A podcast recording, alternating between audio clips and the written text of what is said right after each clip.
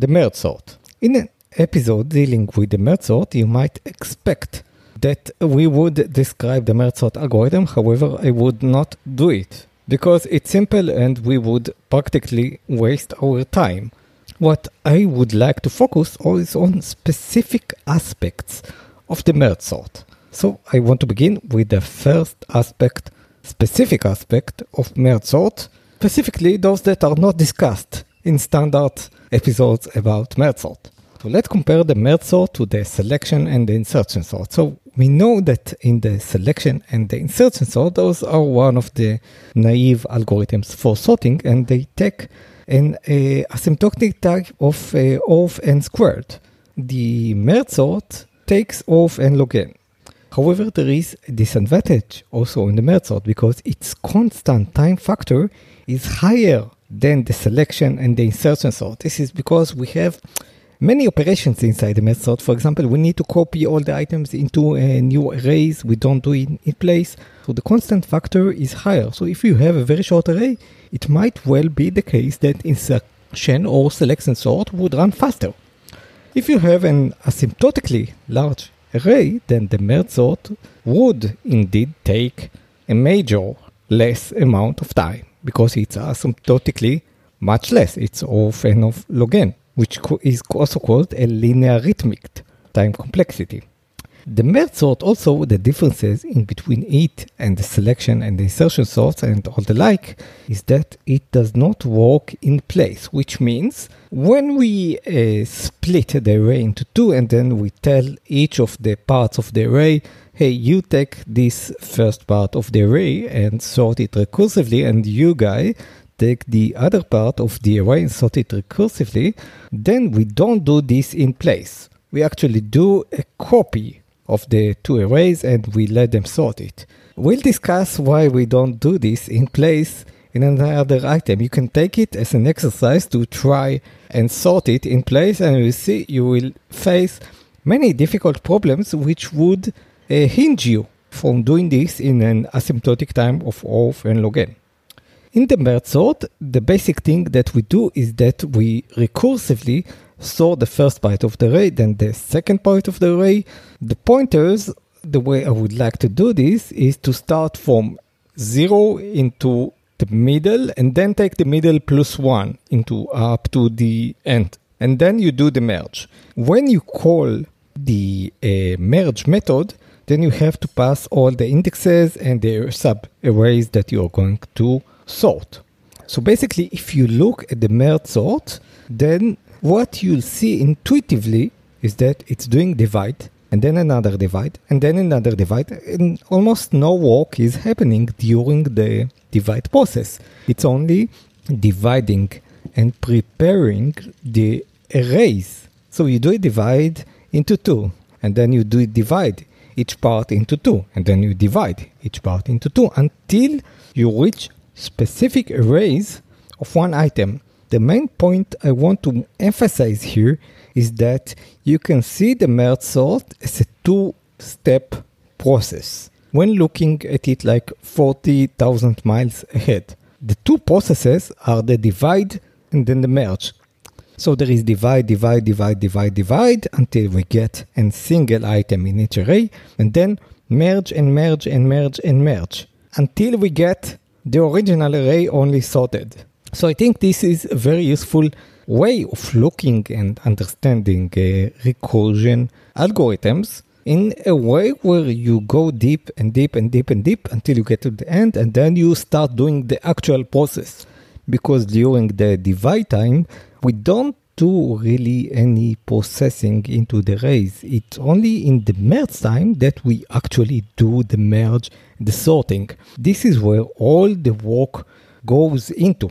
And now to the point of why don't we do the uh, actual work and the actual sorting in the merge sort in place? Why do we split it into duplicate and we actually clone the subarrays when you split the array into two and when we merge them why, why do we clone them the reason is that if you uh, wanted to merge and to uh, sort the two halves of the arrays then you would practically need to shift items shifting items inside the arrays would mean you would get into of n squared. So it's pretty much a must to use clone arrays in the merge sort, and this is where the constant time additions uh, come into place. This is basically the main algorithm. We do create temporary arrays in order to do all these merges and to merge them back into a single array. And now I want to stress out another point because when we do the merge of two arrays, let's say I tell you, because this is the assumption in merge sort that we have two separate sorted arrays. So let's say I tell you I have two separate sorted arrays and I want to combine them into a single array. The straightforward way to do this would be to take the two arrays and compare each item from the, the first item for the first array and the first item from the second array, compare them. If the first is uh, smaller, we copy it into a new array. And then we compare the second item in the first array and the first item in the second array. However, there is an edge case here, which is if we get to the end of one of the arrays, then we know for sure that all the items in the first array are smaller than all the items in the second array. However, we need to make sure that in our uh, conditions, we do not have an index out of bind because if you only do the comparisons and you increase the index on the first array and the index on the second array by one each time, then what you'll face is an index out of bound. This leads us to checking in a condition whether we are not out of bound of one of the arrays, and if we are, then we all we need to do is to continue and copy the other array because we know that we already fetched all the items from the first array into the merged array. There is a trick here and a great one. What we can do is when we, in order to avoid all these uh, conditions, because adding all these conditions about uh, did I is this item smaller than the item on the second array and whether I have reached the end of any array can we get rid of any of the conditions? More specifically, can we get rid of the condition of whether we reached the end of the array? And the answer is yes, we can get rid of it. What you need to do is this when you split the array into a two, then you add another item at the end of each subarray, which is infinity.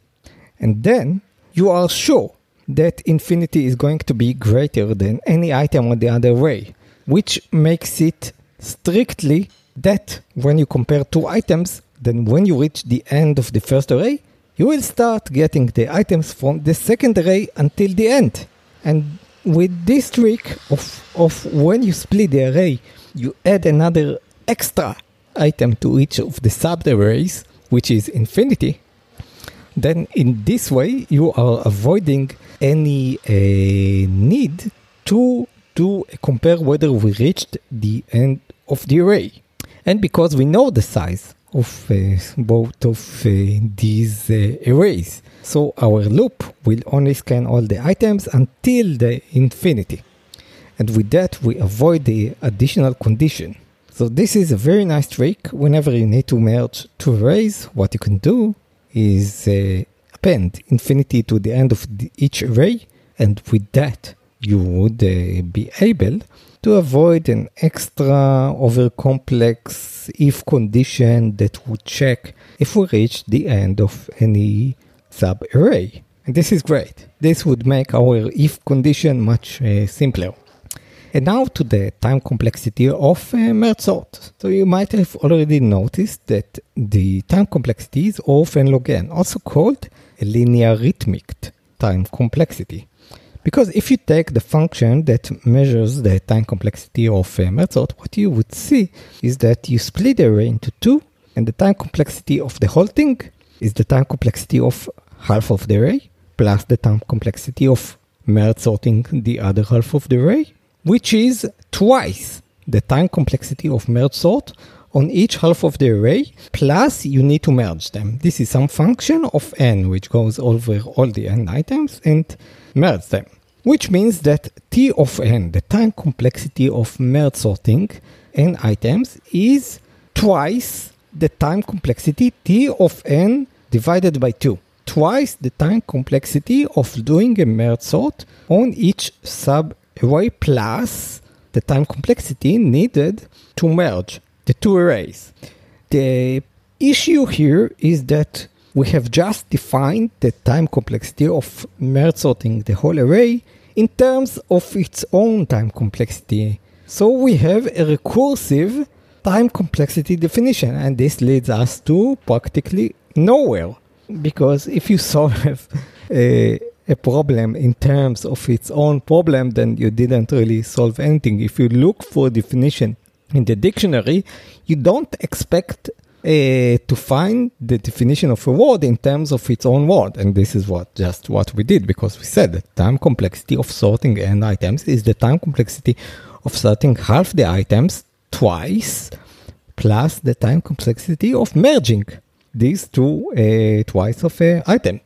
What comes to save us is the master method. The master method is a formula that you can just remember, which says that if you have an equation of type time complexity of n is equal to a times time complexity of n divided by b, all this plus some function of n, then you know that the time complexity of t of n is n log n. Okay? So the basic formula, whenever of the master method, just tells you it's a given. You can prove it, it's a given that time if you if you ever happen to come across to calculate the time complexity of doing an operation on uh, n items and you would see that the result of this formula some constant a times t of n divided by some other constant it can be the same divided by b plus some function of n then it's a given that this time complexity is o or even theta of n log n so to repeat, whenever you see, whenever you solve an equation of uh, time complexity of t of n, which is equals to a times t of n divided by b plus some function of n, then you can, in half a second, say the time complexity here is linearithmic, theta of n log n. So I hope you enjoyed uh, this episode. If you have any comments or suggestions, just uh, write them on the comment section for the uh, podcast be it on Apple Podcast or wherever you uh, consume your podcast. Thank you for listening, and I will see you on the next time.